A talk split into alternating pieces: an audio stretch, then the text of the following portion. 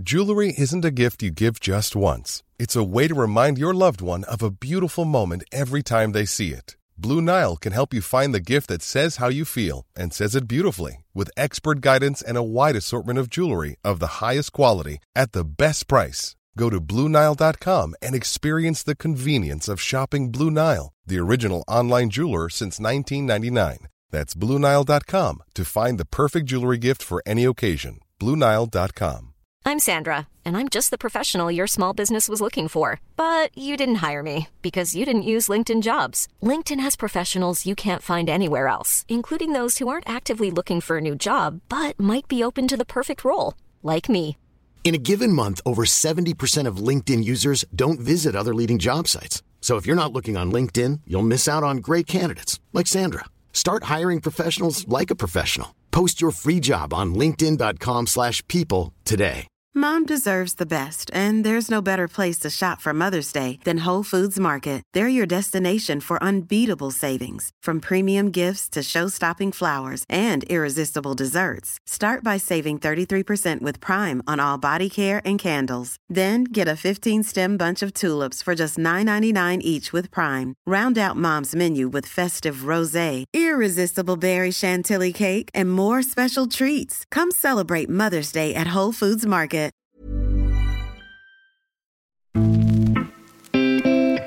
Gick igenom mig för 100 klubbar i Spanien med olika nyckeltal och så hittade jag fyra klubbar som var intressanta. Bland gamla Deportivo La Coruña hittade jag på ett tag. Eh, och då sa de det, så den här är ganska billig den här klubben. Så vi tittade på att köpa den. Men då hade de ju 80 miljoner euro i skulder också som skulle betalas av, så det blev ganska dyrt. Och då passade Nastic ganska bra, för det ligger ganska nära där jag bor i Spanien också, så jag kan åka bil till alla hemmamatcher och kolla.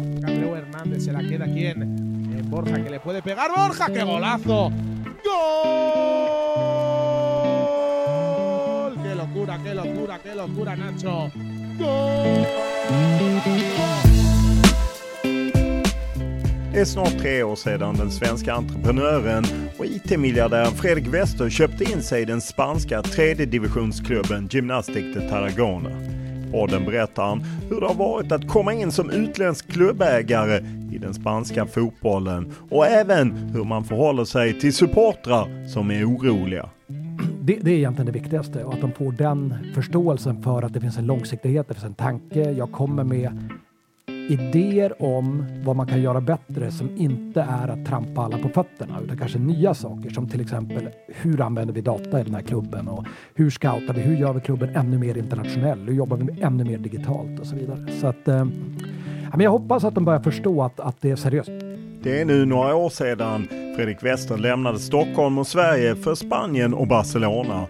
Via sina söners fotboll och ägandet i den spanska klubben har han fått en bra inblick i hur spansk talangutveckling skiljer sig mot svensk talangutveckling.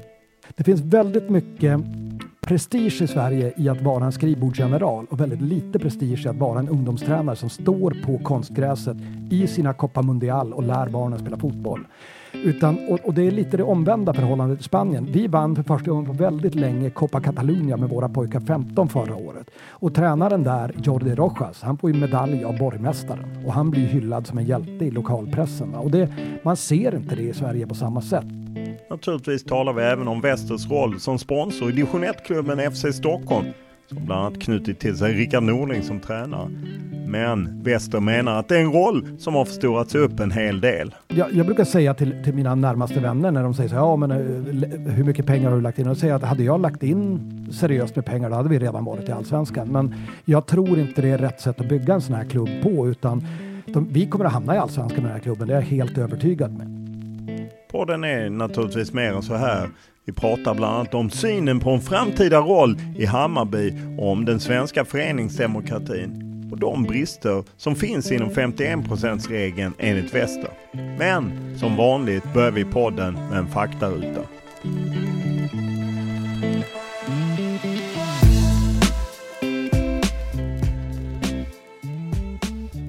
Ålder? Eh, 49 år. Bor? I Sitges utanför Barcelona i Spanien. Familj?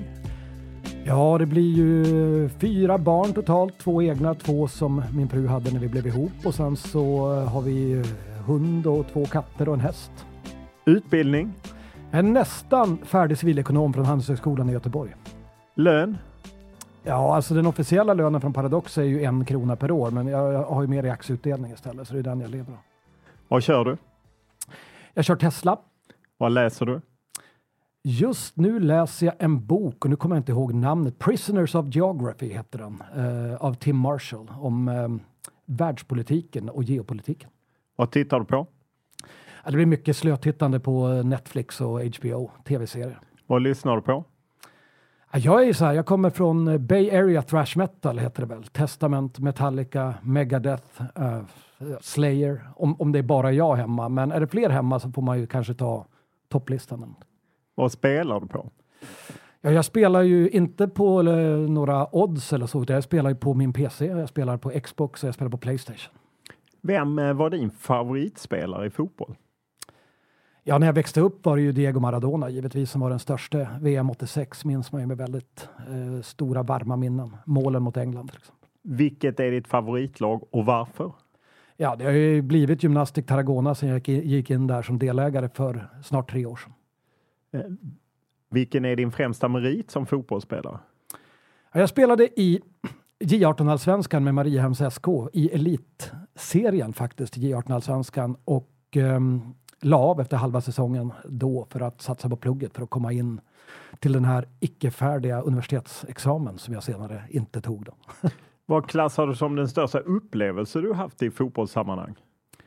Ja, det blir lite annorlunda. Jag var på 2014 års Champions League-final och det var Madrid-derbyt mellan Atletico och Real. Och eh, det var inte så mycket matchen, utan jag hamnade då, jag var med i Sonys sponsorgäng där. Och då hamnade jag bredvid Miles Jacobson, som för de flesta är helt okänd, men han är mannen bakom Football Manager-serien eh, på, eh, som spel då. Så vi satt och pratade tv-spel hela matchen och det tyckte jag var fantastiskt. Vilken regel hade du velat ändra på i fotboll? Jag hade gärna sett att man hade effektiv tid så att man slapp alla maskningar och sånt i spelet. Vad var du bäst på i skolan? Ja, det var väl matte, historia och idrott var väl mina ämnen kan man väl säga. I vilka tillfällen ljuger du? Jag försöker undvika att ljuga, men min vanligaste lögn är nog när man får frågan på restaurang, smakar det bra? Och det inte gjorde det, då säger jag att det gjorde det i alla fall för att slippa drama. Jag är inte så mycket för det. När du är nöjd, eh, vad unnar du dig för att lyxa till det lite? Ja, Jag är svag på röda viner, eh, så det blir något lite dyrare rött vin om man ska verkligen ha vardagslyx. Vilken är din dyraste pryl? Ja, Jag är ju ingen prylmänniska sådär, men det måste väl vara bilen i så fall. Eller bilarna, vi har två bilar faktiskt. När var du riktigt lycklig senast? Jag tycker jag är lycklig nästan hela tiden. Jag, jag är en sån person som älskar vardag. Jag har ingen sån här bucket list om saker man måste göra innan man dör och sådär, utan jag kan tycka det är fantastiskt att köra mina grabbar till fotbollsträning och lyssna på musik tillsammans. Sådana stunder tycker jag är fantastiskt.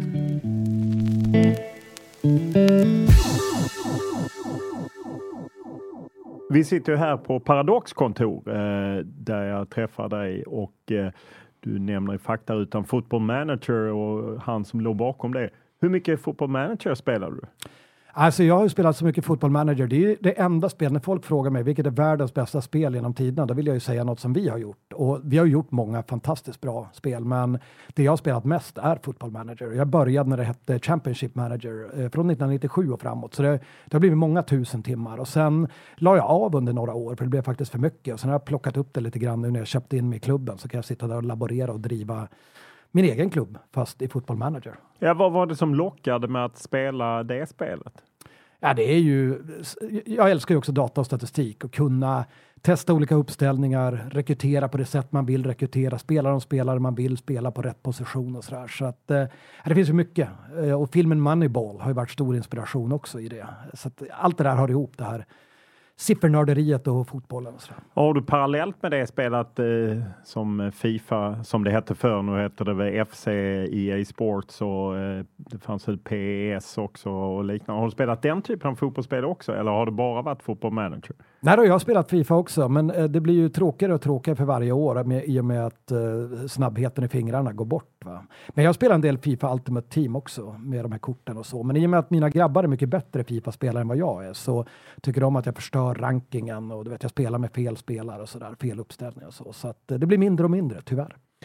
Du är ju samtidigt en av få svenskar på något sätt som är delägare i en utländsk fotbollsklubb, Gymnastic de Tarragona eller Nastic. Och för mm. de som minns så var ju Tobias Gran spelade där för länge sedan när de var uppe i, i La Liga för en 16-17 år sedan. Hur, hur hamnade du i delägarskap i en spansk klubb som nu är i tredje ligan?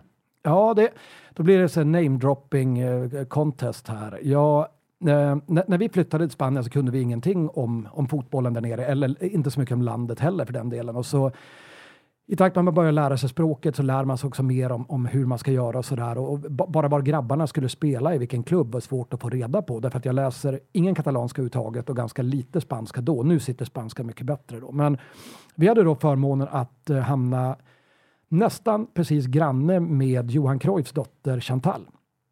Och eh, våra grabbar, de yngre grabbarna spelar i samma fotbollslag. Så att genom dem då så har vi fått väldigt mycket kontakter med eh, spansk fotboll då.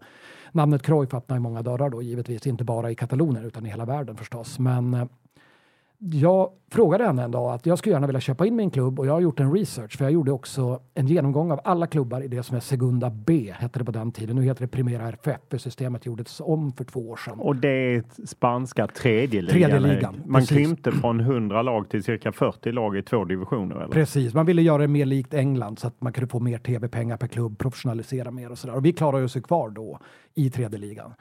Eh, nej, men då hade jag kommit fram till att det var fyra klubbar som var intressanta och egentligen eh, den som var nästan mest spännande var ju det gamla eh, Deportivo La Coruña, gamla storklubben. De har ju fortfarande en arena som tar 55 000 och sådär. Jättemycket publik, matcherna över 20 000. Men de hade så mycket skulder så det var inte aktuellt överhuvudtaget. Och då tyckte jag att gymnastik var spännande med sin historia. De har varit i La Liga, de har en fin arena, fantastiska fans. Eh, det ligger väldigt fint vid Medelhavet. Det är bara 40 minuter från där vi bor. Och då frågade jag henne, hur gör man egentligen? Ja, men så, man tar kontakt med en agent och hon kände då givetvis en agent som hjälpte mig som kontaktade gymnastik. De hade 20% till salu. Eh, så vi bokade ett möte. Och eh, mötet ägde rum på Jan Laportas kontor av alla ställen. Han är ju advokat också. Ja, just det. Barcelonas nuvarande president och ja. som ju varit ett tag var han ju och sen var han borta och nu är han tillbaka. Och det här var ju under perioden han inte var president. Det var ett år innan det presidentvalen han blev vald på nytt då. Och då hade vi mötet där och Eh, han kan ju också engelska. Och i gymnastik pratar ingen engelska egentligen då, så att han fick översätta en del och så jag hade med mig en, en hjälp också. Och då kom vi fram till att det här är nog en ganska bra matchning. Så jag köpte 20 procent. Eh, och sen dess har jag stoppat in lite pengar i klubben i form av konvertibel lån. Och så att eh, ett går ut nu i april. Så vi, jag kommer successivt att öka ägandet. Ja, de omvandlar det för att om man läser in sig i spanska medier så, tror jag det var där det stod att du betalar 1,9 miljoner euro för 20 procent och sen har du lånat ut ungefär en och en halv miljon euro per säsong om jag förstår ja, det. ungefär så. Eh, och det kommer helt enkelt växlas upp i mer aktier i klubben? Ja, det är, eh, det är tanken i alla fall. Alltså, klubben har ju möjlighet att betala tillbaka, men det förutsätter att man går upp i Segunda Division och får tillgång till tv-rättighetspengarna och eh, ja, elitbidraget eller vad det kallas då i Segunda. Och det är betydligt mycket mer än vad det är i våran serie. Eh, om man ser till, eh, om jag läste nu i början av året, de redovisar nytt ekonomiskt minus och så att, att det måste vara väldigt tufft. Det, det, måste bara vara en verksamhet där man är där på plats för att skiffla in pengar för att förhoppningsvis ta sig uppåt. Ja, så är det. Sen har vi gjort, vi har gjort en del andra grejer. Jag kom in och sa så här, jag vill, vara, jag vill jobba med ungdomssidan i klubben. Inte bara för att mina egna grabbar spelar där, eh, eller spelar där, utan också för att jag tror att man kan göra väldigt mycket skillnad där. Så att nu har, har jag sett till att klubben får ett lån för att bygga. Vi har precis byggt två nya konstgräsplaner som vi själva äger, eh, som vi förvaltar över inom klubbens akademi. Så vi har bättre träningstider, bättre möjlighet att träna och sådär. Och att vi ska bygga klubben underifrån egentligen och ta fram mycket fler egna talanger och även kunna börja sälja spelare. Vi har varit eh, inte så framgångsrika på det spåret de senaste 5-6 åren och det är mycket, mycket av underskotten i, på den här nivån måste täckas med spelarförsäljningar. Annars så är det väldigt svårt att driva en professionell Det är ju en eh, familj Andrö som eh, äger klubben eller är majoritetsägare och presidenten och det är väl hans son som hade någon position och så.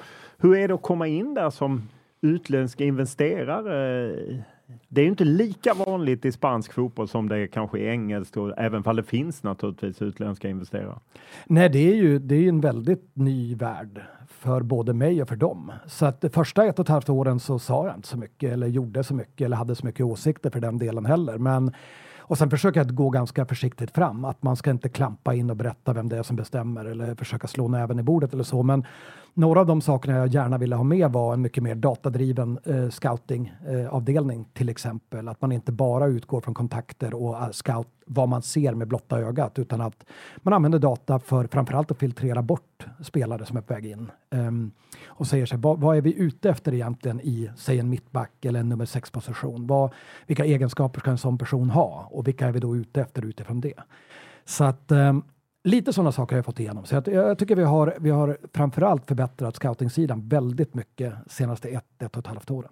Det är ju en av Spaniens äldsta klubbar eh, och har haft flera olika idrottsverksamheter, fyra säsonger i La Liga. Du, de har ju sina supportrar. Du skickade en, eh, en artikel där du träffade supportrar i, i mars. Hur, hur kände du att du blev mottagen? Ja, men det, det, är lite skräckblandad förtjusning tror jag bland fansen i och med att de känner inte riktigt att de vet vem jag är och vad jag står för. Även om jag inte har någonting att dölja för att jag har varit väldigt tydlig med att jag jag vill ha en långsiktig eh, framtid med klubben, eh, eh gärna ihop med familjen Andreu som du nämnde där, eh, eftersom de har varit med länge. De är från Tarragona, det är inte jag. De pratar både katalanska och spanska, det gör inte jag. Så man måste ju ha någon som har väldigt tydlig koppling till stan. Men eh, jag är väldigt seriös med min inblandning i klubben och det var viktigt för mig att få fram. Och då, var det folk som, som eh, eh rynkade lite på näsan kan man väl säga åt att jag gjorde först en intervju i Diario de Tarragona som är den stora lokaltidningen och sen så sa jag till alla att vill ni träffa mig så kan vi ses på en sån här strandbar, en chiringuito som det heter, innan matchdag eh, i mars då.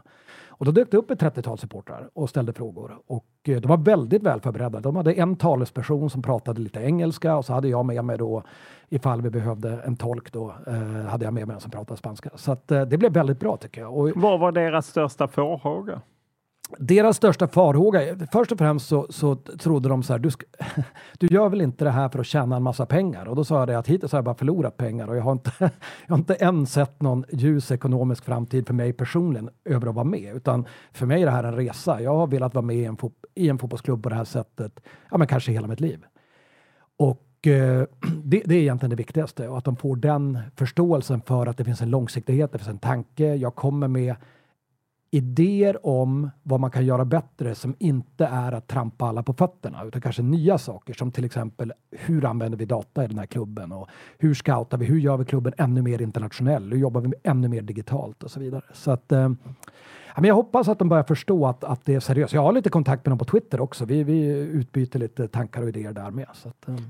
Det lustiga är ju ändå om man tittar eh, på 20-30 år på eh, proffsklubbar oavsett idrotter som man säljer så även om de har gått back så har de ändå ofta ökat i värde. Jag menar, eh, allt från Manchester United neråt Ser du det som en, en möjlighet att jag menar, tar vi upp eh, Nastic i La Liga så finns det ju plötsligt ett helt annat värde i klubben även om man har gått back på vägen och att då kan jag sälja mina aktier.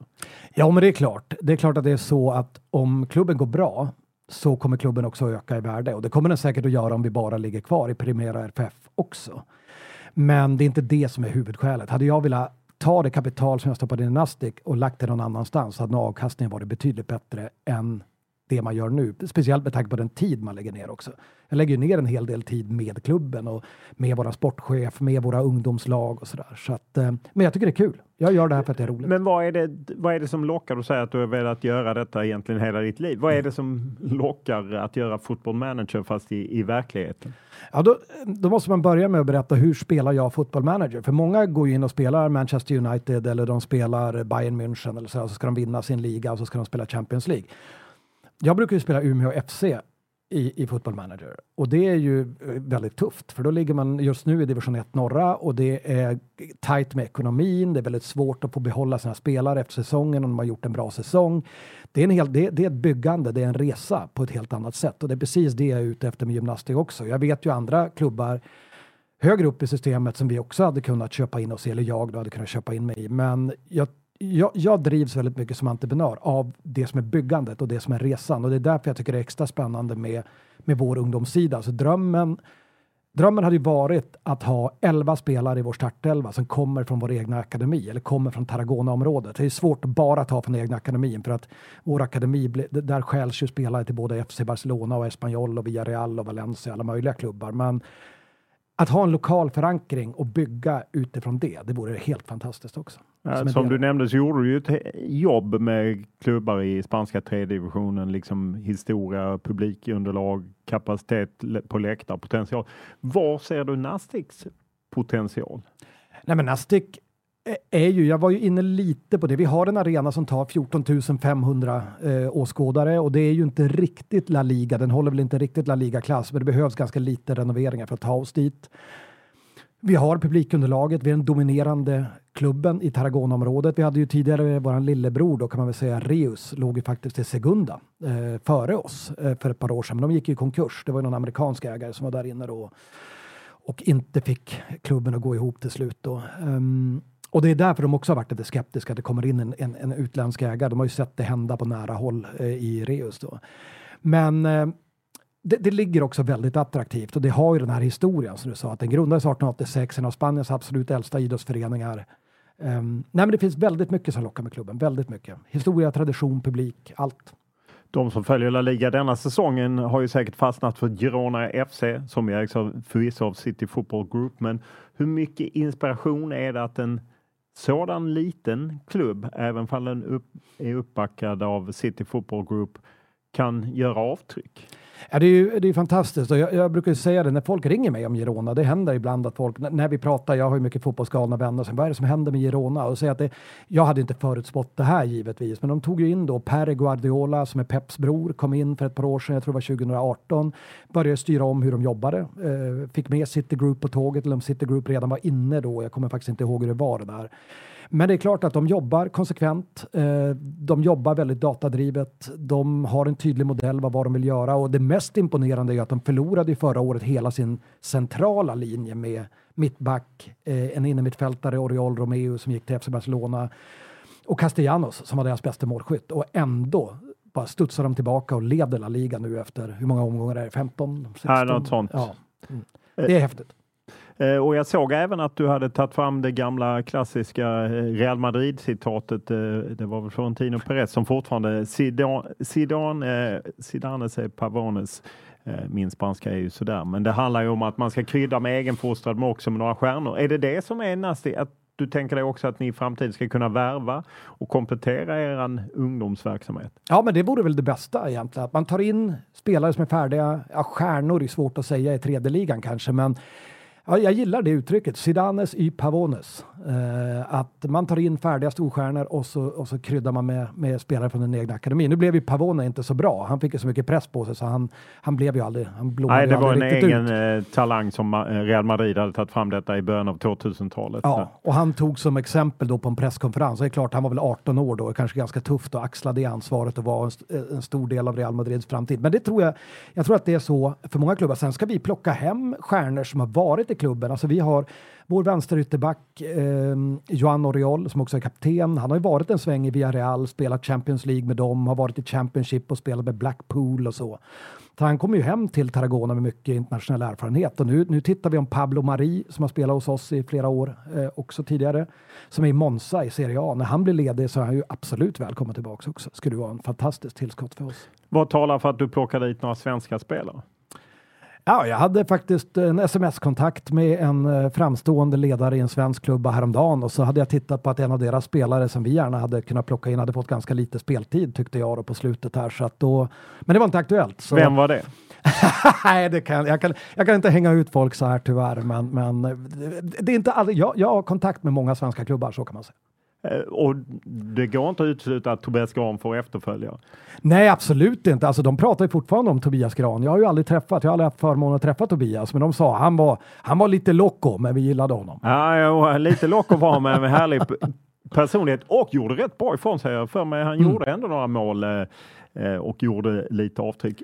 En som du jobbar med är Todd Bean. Det är ju han som är gift med eh, Cruyffs dotter eh, Chantal och han är väl jobbar med talangutveckling och liknande. Hur, hur viktig är han och hans filosofi?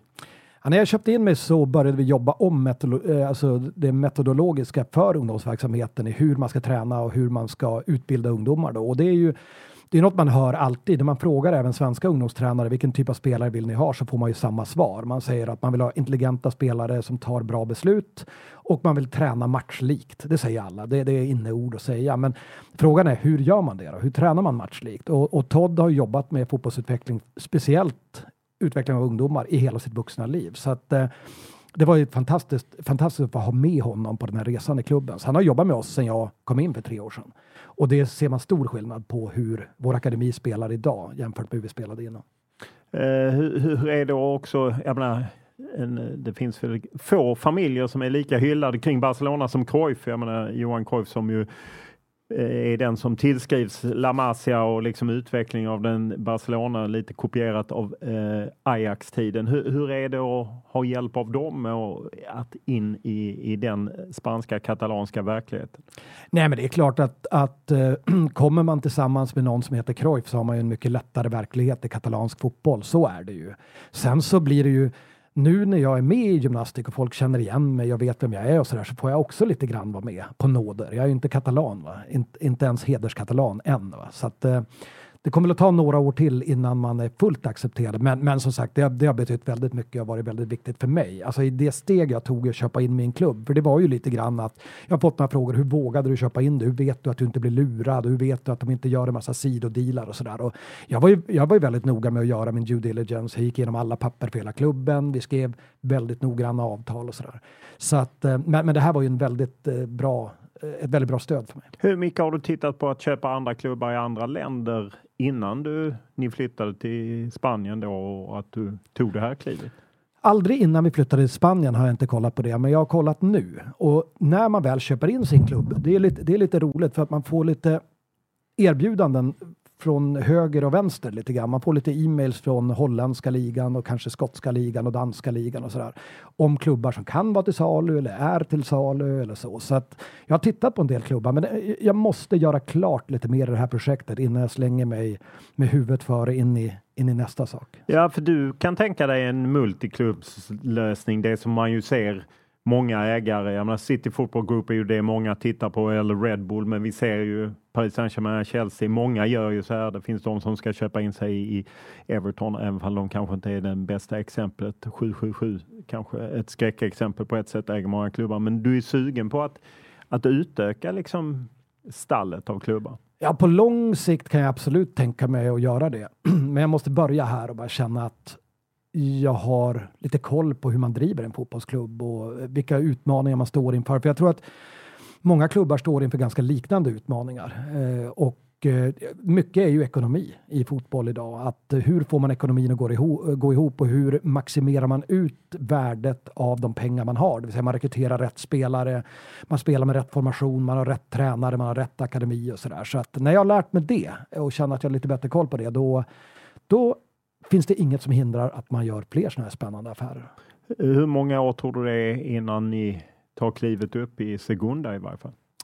Jag tror att vi är tre år därifrån ungefär. Inom tre år tycker jag att vi borde göra det. Vi ska historiskt ligga i Segunda om man ser vad klubben har presterat historiskt och eh, ekonomiskt har vi förutsättningar att göra det. Jag tycker att med de fans vi har, med det publikunderlag vi har eh, och med den kompetens vi har också både lokalt och eh, runt klubben i synnerhet då, så tycker jag att eh, det är i Segunda vi ska ligga. Så att inom tre år tycker jag.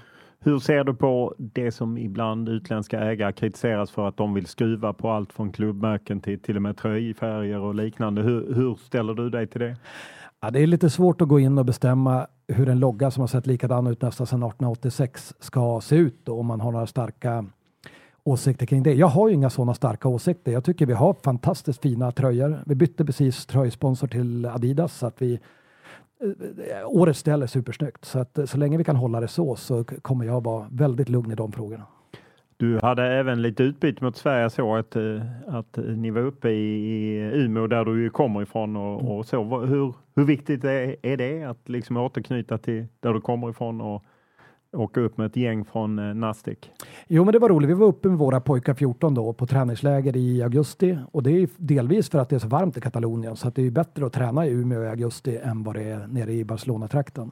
Men eh, jag har ju varit sponsor till både Umeå FC som är herrlaget och Umeå IK som är damlaget under rätt många år nu och det jag tycker det har varit viktigt att vara med som en del av den lokala fotbollen uppe i Umeå också. När jag växte upp på 80-talet i Umeå var det ju ishockeyn som var det stora. Det var Björklöven som dominerade. Man var i tre SM-finaler, vann ett SM-guld och hade nästan halva landslaget i, i ishockey var ju från Björklöven. Så att Umeå har ju varit en ishockeystad och jag, det skulle vara roligt om man också kunde vara en fotbollsstad. Det ena behöver inte utesluta det andra. Det finns ju många städer i Umeås storlek som både har elitlag i hockeyn och i fotbollen i högsta serierna. Så att eh, Nej, det finns inget som hindrar Umeå tycker jag inte. Och jag vill gärna vara en liten del i det pusslet för att få det att hända. I Sverige är det ju mycket diskussion om hur man, ja men inte minst ska utveckla talanger och så. Du har ju varit ungdomstränare i Hammarby och haft barn som har spelat där och så. Och nu är du på en, i en helt annan värld så att säga. Vad är det vi behöver lära oss i Sverige om det är någonting? Ja, jag brukar säga när folk frågar hur bra är egentligen ungdomsfotbollen i Spanien så säger jag att det är väldigt, väldigt svårt för en svensk att förstå hur mycket bättre fotbollen är i Spanien än i Sverige. Det är lite som när man ser spanska landslaget mot svenska landslaget. Det är ungefär så stor skillnad redan från ungdomsleden. Att man äger mycket boll, man dominerar, man har mycket tid på sig ser det ut. Att jag hör, hör Anders Svensson i hans podd säga att när jag mötte Xavi så hade han alltid en eller två sekunder mer på sig än vad jag hade med bollen kändes det som. Och det är väl lite åt det hållet. Och det som egentligen har slagit mig mest är att det finns tre saker man diskuterar i Sverige som man aldrig pratar om i Spanien. Och det ena är underlaget. Därför att alla spelar på konstgräs i Spanien också. Och det finns ingen diskussion kring det därför att alla tycker det är självklart att man gör det. Det andra är planstorlekar. Det finns aldrig en diskussion om att man spelar sju manna från sju års ålder och man spelar elva manna från tolv års ålder. Och det är ingen diskussion om det heller. Och det tredje är akademicertifiering. Jag hörde av mig till katalanska förbundet och frågade hur ser en akademicertifiering ut? Och det var ju för Nastic då för deras räkning, eller för vår räkning. Och han, han förstod inte min fråga, för det finns inte. Och så varför har ni ingen akademicertifiering?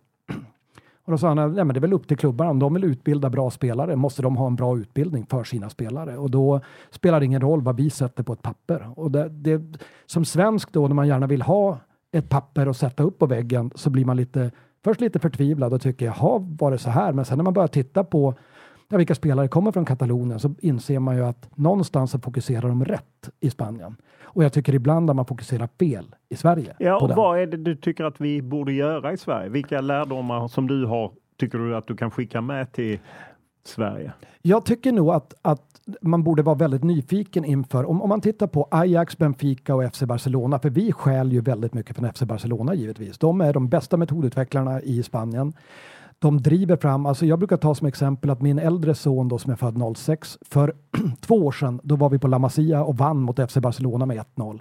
I det laget äh, fanns Lamin Jamal som idag både har gjort mål i landslaget och ett antal mål i klubblaget och jag tror även i Champions League. Mark Giu som eh, avgjorde mot Real Betis i La Liga för ungefär fyra månader sedan eller så, några månader sedan i alla fall den här säsongen. Och Hector Fort som är en mittback som sitter på bänken de flesta matcherna med A-laget FC Barcelona. Och även han som var målvakt sitter som andra eller tredje målvakt på matcherna. Och eh, att, att promota ungdomar är en sån sak som, som jag tycker man, man, i Sverige också har varit ganska dålig på. Att våga släppa fram de här där man ser, här är en rå talang, nu släpper vi fram den här personen. Jag vet inte var jag började. Jag började någon annanstans. Var kom jag in någonstans? Nej, men du, du, du kom in på det här att vad man kunde få för lärdomar och då ja. tyckte, lyfte du fram FC Barcelona men du nämnde ja. även Benfica och eh, ja, Ajax. Ajax. Att, liksom, att det finns saker där för svensk fotboll att lära sig. Ja, men jag tycker att egentligen vad man gör nu med planstorleken till exempel är att man försöker forska sig fram under två år vad som är den bästa planstorleken för 11 till 14-åringar. Och jag vet inte Ja, det kanske är rätt sätt att göra. Jag, jag, tycker att förra året så, om jag läser rätt, så använde Svenska fotbollsförbundet 77 miljoner till konsulter. Och jag tycker kanske att man borde använda det till att utbilda ungdomstränare för att bli så bra som möjligt. Därför att det finns väldigt mycket prestige i Sverige i att vara en skrivbordsgeneral och väldigt lite prestige i att vara en ungdomstränare som står på konstgräset i sina Copa Mundial och lär barnen spela fotboll. Utan, och, och, det är lite det omvända förhållandet i Spanien. Vi vann för första gången på väldigt länge Copa Catalunya med våra pojkar 15 förra året. Och tränaren där, Jordi Rojas, han får ju medalj av borgmästaren och han blir hyllad som en hjälte i lokalpressen. Va? Och det, man ser inte det i Sverige på samma sätt utan någonstans är det föräldrarna som ska bära ansvaret och det fina man kan vara i Sverige, det är någon som tar fram ett papper på hur det borde vara. Det är inte den som står på marken och verkligen gör grundarbetet. Och det ser jag en enorm skillnad i Spanien, att tränarna är verkligen hyllade där. Finns det någon faktor i att du som är uppvuxen i Umeå och sett Björklöven sluka både talanger och sponsorkronor och publikintäkter? Det problemet finns ju inte i Spanien. De har inte någon sport som är lika stor. Nej, det spelar ju givetvis in. Vi har lite basket, eh, lite handboll och sådär som finns i Barcelona. De har till och med faktiskt en isrink i eh, Palau Blaugrana som, som Barcelonas anläggning heter där framför Camp Nou. Men nej, det är klart att fotbollen är fullständigt dominerande i Spanien.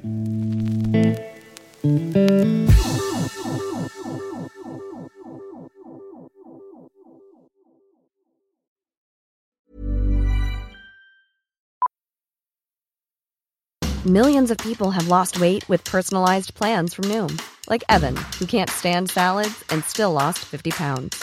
Salads, generally, for most people, are the easy button, right? For me, that wasn't an option. I never really was a salad guy. That's just not who I am. But Noom worked for me. Get your personalized plan today at Noom.com. Real Noom user compensated to provide their story. In four weeks, the typical Noom user can expect to lose one to two pounds per week. Individual results may vary. Imagine the softest sheets you've ever felt. Now imagine them getting even softer over time. That's what you'll feel with Bowl and Branch's organic cotton sheets. In a recent customer survey, 96% replied that Bowl and Branch sheets get softer with every wash. Start getting your best night's sleep in these sheets that get softer and softer for years to come. Try their sheets with a 30-night guarantee. Plus, get 15% off your first order at bowlandbranch.com. Code BUTTERY. Exclusions apply. See site for details. Hiring for your small business? If you're not looking for professionals on LinkedIn, you're looking in the wrong place. That's like looking for your car keys in a fish tank. LinkedIn helps you hire professionals you can't find anywhere else, even those who aren't actively searching for a new job but might be open to the perfect role. In a given month, over 70% of LinkedIn users don't even visit other leading job sites. So start looking in the right place. With LinkedIn, you can hire professionals like a professional. Post your free job on linkedin.com slash people today.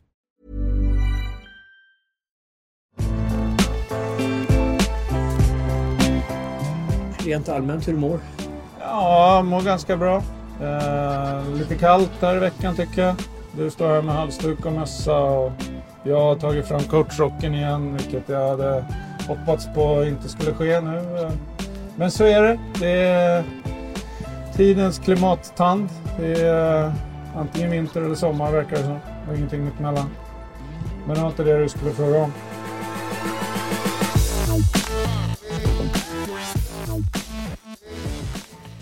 Det är ju lätt att koppla över det här till Sverige. Du via Kitchi Invest, ett av många bolag, så är du ju storsponsor till Stockholm International eller FC Stockholm som ju gjort avtryck med att plocka Rickard Norling och de tog även in Emanuel Lindberg eh, som rådgivare och är uppe i division 1 eh, norra, kom femma. Vad är målet med den sponsorsatsningen som ju är någon slags, eh, ger dem resurser att satsa? Ja, det, det, är en rolig historia egentligen. Jag tror att min roll där har överdrivits en aning för att det här är en klubb där, där, där det är några engagerade eh, själar som verkligen har kört klubben sedan 2010 i lägsta divisionen, om det var division 8 eller division 7. Jag kommer inte ihåg vad det är i Stockholmssystemet, men eh, och de har ju verkligen gjort ett kanonjobb och jag blev, blev tillfrågad för ett par år sedan när de låg då i division 3 tror jag, när Johan Mjällby var tränare. Och fick komma med på någon middag och prata med dem och sådär. Och, så, och jag är ju svag för, för galningar. Liksom. Folk som säger så här, men vi ska göra det här, vad tror du? Och, så, och har en någorlunda sammanhållen plan, för det är lätt att snacka, men när man ser också det track record de hade och hur de har rekryterat spelare, hur de har rekryterat tränare och sådär. Det är klart att man blir lite imponerad och då sa jag, jag vill gärna vara med på ett hörn. Men ibland beskrivs det som att dels att man har lagt, lagt in massor med pengar. Hur mycket pengar är det du skickar in? Ja, men det är några hundratusen per år. Det är inte några jättepengar så i de Nej, Så att det blir vi som ser det utifrån, eh, ser ditt investmentbolag, skickar in pengar. Vi tror att det är mer, att det är du som Absolut. ligger bakom det. Nej, men så är det. Och jag, jag brukar säga till, till mina närmaste vänner när de säger så ja, men eh, hur mycket pengar har du lagt in? Och säger att hade jag lagt in seriöst med pengar, då hade vi redan varit i allsvenskan. Men jag tror inte det är rätt sätt att bygga en sån här klubb på, utan De, vi kommer att hamna i allsvenskan med den här klubben, det är jag helt övertygad med. Och du Om- kommer vara med och stötta? jag kommer att vara med som sponsor på den resan, men jag kommer inte att lägga in de pengar bara som krävs för att vi ska ta det steget, utan man måste bygga en klubb organiskt, både med fansen och med sättet man rekryterar spelare och sådär, för annars så blir det bara en liten varmluftsballong och så när någon sticker hål på det så pyser det ut. va. Jag vill ju att den här klubben ska klara sig utan pengar för mig också och det kommer de att göra om ett par år när de är uppe i superettan, allsvenskan. Det skulle de säkert göra nu också. Det kanske bara skulle ta lite längre tid. Så att ibland när folk, jag ser lite sura kommentarer så här, ja det är en plastklubb eller det är liksom en, en hittepåklubb. Det är absolut inte, det är precis tvärtom. Det är en klubb som drivs av eldsjälar som kan vad de håller på med också och jag är superimponerad av det de har gjort. Så att jag, jag vill bara tona ner lite grann att, att eh, det, det är inte som att få pengar av en, en eh, arabisk shejk som har kommit in. Eh, nej, och de spelar på Kristinebergs IP och eh, ibland gästspelar på stadion så att säga, men eh, i Stockholms innerstad. Och jag såg också just det när man kollar lite på det att folk är kritiska. Det är Stockholms motsvarighet till FCK, alltså FC Köpenhamn och de pekar just på att du kommer in med pengar och så. Men du vill mena att det inte är den sanna bilden? Nej, men det, det jag säger till som eh, motsats till det är ju att hade jag stoppat in seriösa pengar så hade vi varit i allsvenskan nu. Därför att det är en ekonomisk fråga och eh, så enkelt är det. Det är egentligen den förklaringen. Så att, eh, men jag förstår att man kan få, få den bilden, absolut. Och det är därför jag säger det nu också. Att jag, jag tycker det har blivit, och de har väl vel, alltså, jag, jag har ju försökt få in folk från mitt nätverk och så här också, få folk intresserade för klubben givetvis. Jag har använt alla mina medel och kontakt, även om det kanske inte har lett så långt alla gånger heller, för alla är inte lika sugna på fotboll som jag är. Men eh, förutom det så är det väldigt begränsat vad jag har för inflytande och eh, saker att säga till om i klubben. I Sverige så har vi ju 51 regeln som förhindrar att eh, man kan gå in som majoritetsägare. Du skulle förvisso kunna göra det du har gjort i Nasdaq, gå in med 20% i någon klubb. Vad talar för att du går in i, i någon svensk klubb och tar ett ägande som då inte är ett majoritetsägande? I dagsläget är det väl väldigt lite som talar för det, eh, men det, det är ju ingen, det är ju någonting som kan ändras på sikt. Jag tycker det är roligt att vara engagerad i klubbar och, och vara med och ta med det som jag har lärt mig på andra ställen och se kan man växa det någon annanstans också. Nu har jag haft förmånen av att eh, få lära mig mycket om spansk fotboll och hur spansk fotboll funkar och de är ju faktiskt väldigt, väldigt duktiga på på just själva fotbollsspelet. Inte alltid på kanske organisationen eller ekonomin eller andra saker, men just att spela fotboll, där är ju Spanien i alla fall topp tre i världen. Så det är ju Du är ju fostrad i, i svensk idrottsmiljö så att säga. Hur ser du på 51 regeln? Ja, jag brukar säga att jag förstår de som vill ha den kvar. Det är inte svårt att förstå. Jag tycker att de stora svenska klubbarna ska ha den kvar därför att det är djupt rotad med medlemsdemokrati och Eh, medbestämmande bland de svenska klubbarna. Vi var ju som sagt engagerade i Hammarby. Jag har ju också varit med och hjälpt Hammarby i olika situationer och sådär när jag har kunnat. Och det är ju den svenska klubb som ligger oss närmast om hjärtat, både mig och mina grabbar som har spelat där.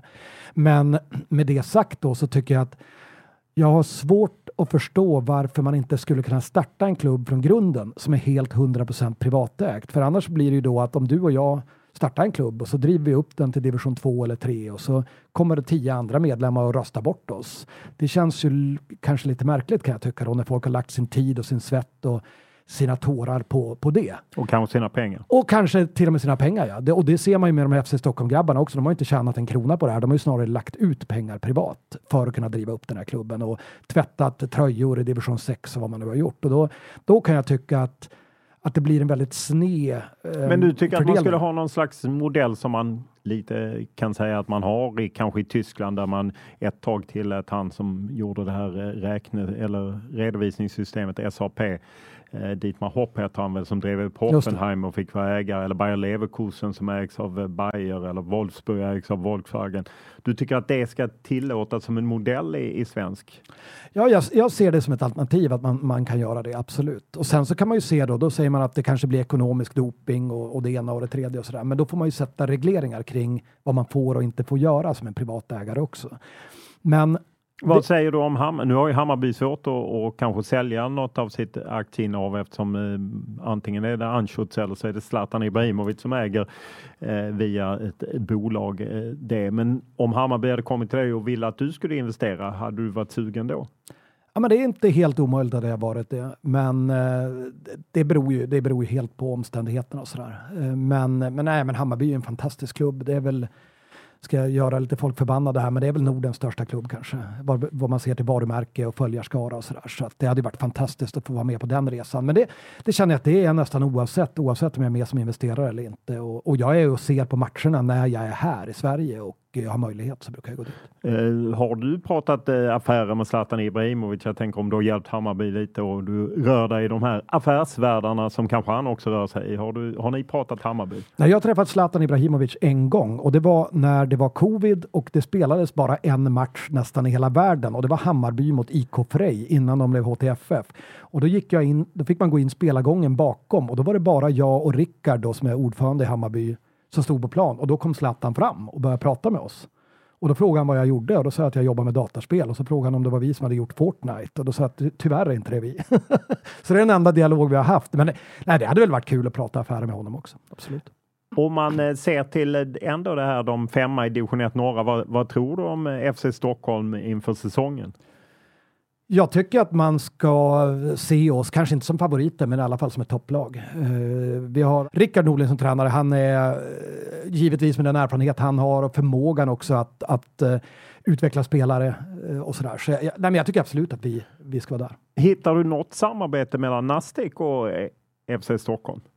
Det är inte alls omöjligt, men nu är ju tredje nivån i Spanien är ju så pass mycket högre än tredje nivån i Sverige, så att det blir lite svårare att hitta direkta samarbeten kan man väl säga, men på ungdomssidan absolut. Jag eh, ser fram emot att välkomna, men det är inte bara FC Stockholm. Jag, jag vill ju gärna att svenska lag ska komma ner och spela turneringar i Salou eller faktiskt på våra nya konstgräsplaner också. Så att, eh, jag ser fram emot att ha många samarbeten med många svenska klubbar. Men ja, Stockholm, du absolut. har kontakter, det berättar du även för du inte vill säga vilken spelare eller vilken klubbledare det gällde. Men du har mycket kontakter med svenska klubbar, ledare för att inleda samarbeten och, och, liknande? Ja, jag hoppas på sikt i alla fall. Nu var det här lite grann en trevare som jag bara skickade ut från höften i mellandagarna här, så jag förstår att man får lite förvirrade svar tillbaka. Eh, först trodde han att jag menade en utlåning till FC Stockholm för övrigt också. Och då sa han, nej men vi letar i superettan eller allsvenskan om vi lånar ut spelare.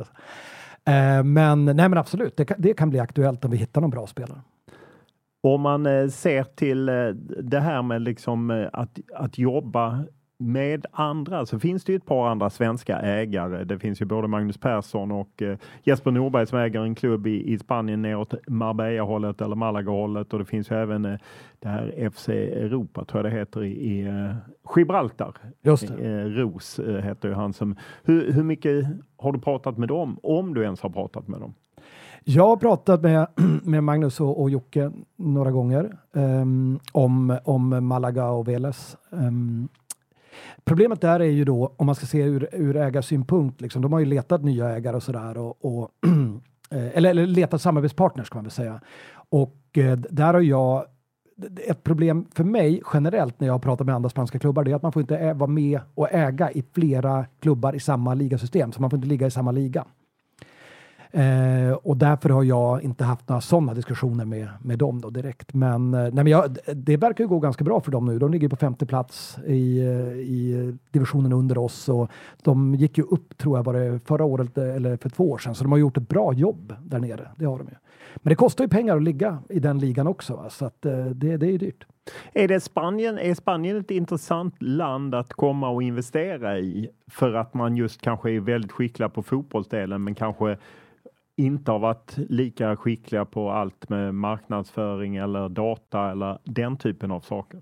Vad säger du Spanien? Ja, Spanien, att man, om man generellt säger att man är, har pengar och man vill investera i en klubb så kanske Spanien är ett intressant land utifrån det du säger att ja, men de är otroligt duktiga på att ta fram spelare, men de kanske brister på andra områden mm. som man kanske kan komma med know-how kring. Ja, jag tror det. Alltså om man tittar på, jag var inne och tittade, varifrån kommer Champions League-spelarna? De som spelar i Champions League och då är det överlägset flest från Spanien. Det är över 100 spelare. Jag tror det var 107 i gruppspelet som var från Spanien. Och närmaste land tror jag är England som har 55 eller 59, så det är ungefär hälften så många då i närmaste land och sen är ju Tyskland, Frankrike i fallande skara. Men så på det sättet tror jag att även i tredje divisionen. Alltså vi har ju till exempel David Concha kom från Hammarby då, när han la av i Hammarby. Nu spelar han i Nastic, gör det jättebra. Har spelar väldigt bra de senaste matcherna och sådär. Men man ska nog se så att spanska tredje ligan är mer likt botten av allsvenskan än vad det är likt den svenska tredje ligan vad det gäller kvalitet och sådär. Så att det finns ju enormt mycket bra fotbollsspelare där nere. Så att som du säger, det finns nog mycket affärsmöjligheter där för att all organisation och all struktur är inte alltid på plats i alla klubbar, men underlaget för spelare finns det nästan hur många spelare som helst. Finns det till och med så att svenska klubbar borde åka ner och titta i eran liga för att fynda spelare? Ja, det tycker jag kanske man borde göra, men det är det att så billiga är de ju inte i våran liga heller. Alltså, vi försökte ju få tag på, vi vill ju ha en, en ny striker och, och um, som vi hade span på, men han fick ju en, en, årslön på 250 000 euro. Så att det kan ju inte vi betala, så det var ju bara att glömma. Nej, vad är snittlönen i eran klubb? Ja, vad kan det vara? Någonstans mellan 55 och 65 000 per år ungefär, euro då. Och eh, då finns det klubbar eh, lite ovanför er som har helt enkelt andra resurser? Ja, absolut. Jag skulle tro att klubbar som Deportivo La Coruña har betydligt bättre eh, lönebildning än vad vi har till exempel. Nu har de ett större publikunderlag också, men de, någonstans hittar de pengar att betala spelare i betydligt eh, större utsträckning än vad vi gör. Absolut. En eh, verksamhet som du också varit involverad i, Scandinavian Soccer Agency, men när jag kollade upp det så verkar det som att du är på väg att avveckla det om jag tolkade ja. allt eh, som eh, jag hittade rätt att eh, i slutet på november lämnade du styrelse och liknande. Hur kommer det sig att du backar ur agentverksamheten? Nej, men jag drogs med i det här, var det 2017 kanske eller något sånt och tyckte det lät spännande med att vara del av en agentur och, och vi drog igång och hade en hel del spelare och det började väl rulla på lite grann. Men dels var det så att det var några som inte ville vara kvar Eh, hoppade av då och så var det bara jag och en person till kvar och eh, han fick ett jobb på som, som ja, ett drömjobb egentligen inom fotbollen och då, då la vi ner verksamheten. Och sen ska man väl säga det att agentverksamheten är egentligen inte min grej. Den är väldigt transaktionell i sin natur. Det handlar väldigt lite om att bygga saker och jag är mycket, mycket mer en byggare. Jag vill jobba långsiktigt, till exempel med en klubb. Då. Det är klart att man kan, man kan diskutera att man bygger spelare, men de flesta agenter skulle jag säga gör faktiskt inte det om jag ska vara lite orättvis här, utan de ser det mer som en transaktion där de hjälper dem med vissa affärskontrakt. Och jag, inte, jag ska inte säga att de inte behövs, för det tror jag att de behövs för spelarna att hjälpa dem med affärerna. Men, men det är inte där jag vill vara inom fotbollen, utan jag vill vara med fötterna på gräsmattan i klubben. Ja, jag säger inte att du är orättvis, för jag tror att de flesta delar det. Att det kanske är mer kortsiktigt så att säga om man är agent och då ska det också sägas att både klubbar och spelare använder så att det är ju likadant och förbund för den delen. Men vad är din liksom blick av ändå sex, sju år där du har haft inblick i den här branschen?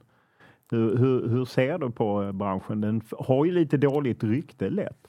Jo, jag, jag, tycker att det skulle nog behöva regleras lite hårdare när man ser vilka arvoden de tar. Att vissa, vissa agenter tar arvoden från både köpande och säljande klubb och spelaren och allt möjligt. Och någonstans måste man ju bestämma att det är så här det ska funka och så här ska vi avlöna agenterna. För risken är ju att det blir kanske mycket gråzoner och i vissa fall kanske till och med direkta olagligheter också när pengarna får flöda helt fritt. Så att eh, det är någonting som Fifa eller Uefa borde eh, kanske ta tag i lite hårdare. Ja, nu är de ju, försöker de ju trycka till eh, med ett nytt regelverk, men eh, det har ju agenterna gått emot. Man kan ju tycka det är fascinerande att agenterna som säger sig jobba för spelarna de vill inte ha något tak på ersättningen vad man kan tjäna, vilket väl säger lite grann kring det hela. Men du som samtidigt är aktiv i, i, i affärsvärlden där det ju med olika börser finns regler och ändå viss transparens. Hur, hur ser du på att det i fotbollsvärlden väldigt ofta är total brist på transparens.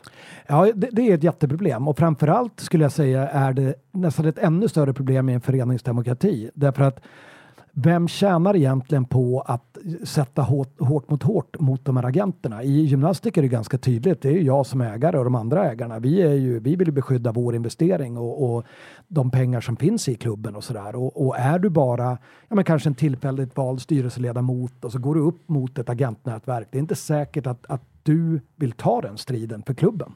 Eh, därför att du kanske långsiktigt ska göra affärer på andra sätt med de här agenterna eller det, det finns någonting annat bakom. Så jag tror att det, alla vinner på 100% transparens i alla avtal. Det tror jag är den enda rätta vägen att gå i det här fallet. Vad tror du beror på att eh, om man tittar från Fifa upp och hela vägen neråt så vill man ju inte bjuda på transparens oavsett om jag vill veta vad, hur Fifa gör sina affärer eller Svenska fotbollförbundet eller Malmö FF, Hammarby, så är det ändå rätt svårt att få insyn i det. Vad tror du det beror på? Nej, men det är klart att folk försöker skydda sina affärshemligheter. Det är ju likadant i vår bransch. Vi berättar inte allting om hur vi utvecklar våra spel och vad allting kostar och så där heller. Så det, det får man ju ha viss respekt för, att folk vill bevara sina hemligheter. Men just vad det gäller, för att jag tycker också i föreningsdemokrati, när man pratar om den då, 51 regeln som vi var inne på, så de här pengarna i klubben tillhör ju på ett eller annat sätt medlemmarna och de måste ju få veta då. Och då måste man få ha full transparens för vad lägger vi pengarna på? Hur mycket har vi betalat den här agenten för den här spelaren och så vidare. Så det, det tycker jag man ska kräva. I Sverige har det ju varit en diskussion. Eh, det var ju framförallt Dagens ETC och eh, Fotboll Stockholm som eh, lyfte fram ett agentnätverk eh, som hade kopplingar till AIK och där ju flera klubbar sedan brutit med det här agentnätverket. Hur mycket sånt förekommer i Spanien? Hur mycket pratar man om det i spansk fotboll? Att ja, här är ett agentnätverk. De liksom påverkar både våra talanger och våra spelare. Agenterna håller en väldigt låg profil i Spanien och jag vet inte riktigt varför de gör det. De är ju klart att de är med från 15-16 års ålder precis som i Sverige och all, de, nästan alla i våran akademi har ju agenter på ett eller annat sätt. Så att min, min 17-åring har tjatat på mig att jag har sagt att vi ska inte ha någon agent och vi behöver inte det. Och, och han, jag kan vara agent och då sa han till mig att jag var världens sämsta agent bara häromdagen och det har han väl kanske No, han har inte flyttat till Real Madrid än. det har han väl ganska mycket fog för att säga kanske. Men eh, eh Nej, nej, men jag tycker att de håller en låg profil och det är ju också för att jag tror att man trycker till hårdare från klubbhåll i Spanien än vad man gör i Sverige. Och det är just för att eh, en del av ägarstrukturen kanske ser annorlunda ut. Alltså att vår, vi har ju en rätt tuff eh, ordförande och president i våran klubb. Liksom. Så att, eh, och han är inte rädd för att trycka till heller när det behövs. Och, och det, det är väl kanske det som är den stora skillnaden. Jag, jag vet faktiskt inte. Jag ska vara Just att eh, din son då som eh, spelar fotboll varför vill du inte att han ska ha en agent? Nej, jag tycker att um, jag tycker man ska fokusera på att utveckla sig själv så mycket som möjligt. Jag tycker det blir i många åldrar blir det väldigt mycket fokus på vilka skor man har och vilken frisyr man har och vilket nummer man har på ryggen och, och lite sådär. Och, och jag tycker så att gå ut varje träning och jobba så hårt du kan. Gå in på gymmet, jobba så hårt du kan på dina gympass och sen så gör du det bästa du kan på matchen och fokuserar. Och jag tycker att allting som tar distraktion från din egen utveckling har en tendens att bli sämre för dig långsiktigt. Och jag tror att många som har en agent, alltså agentens levebröd är ju att du ska flyttas till en klubb.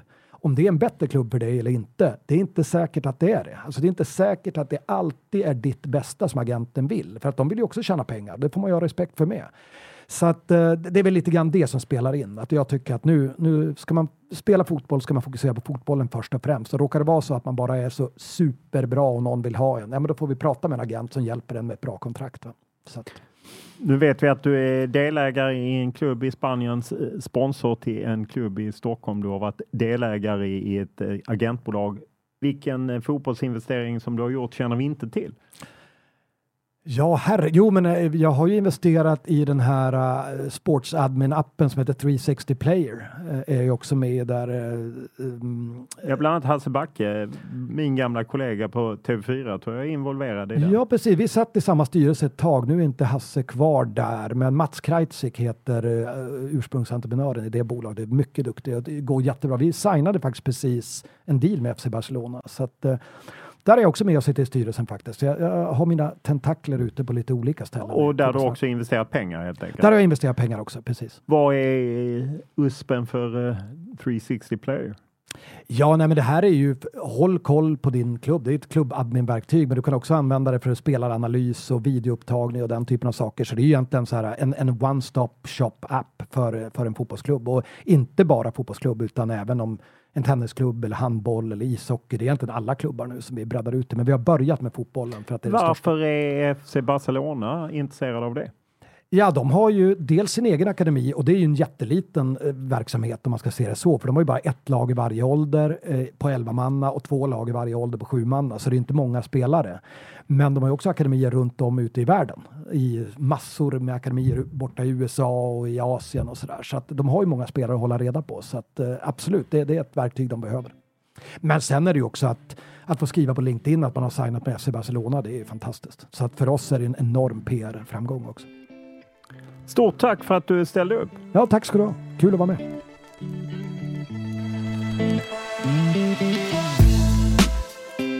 Podden är producerad av Jakob Nalerius och klippt av Daniel Eriksson. Och vi hör gärna av er. Tankar, synpunkter, önskemål, kritik, beröm, ja vad det nu må vara. Maila mig olof.lund tv4.se. Det är det enklaste. Annars skriva till mig via X eller Instagram och det är det Olof Lund som gäller i ett ord. Stort tack för den här veckan.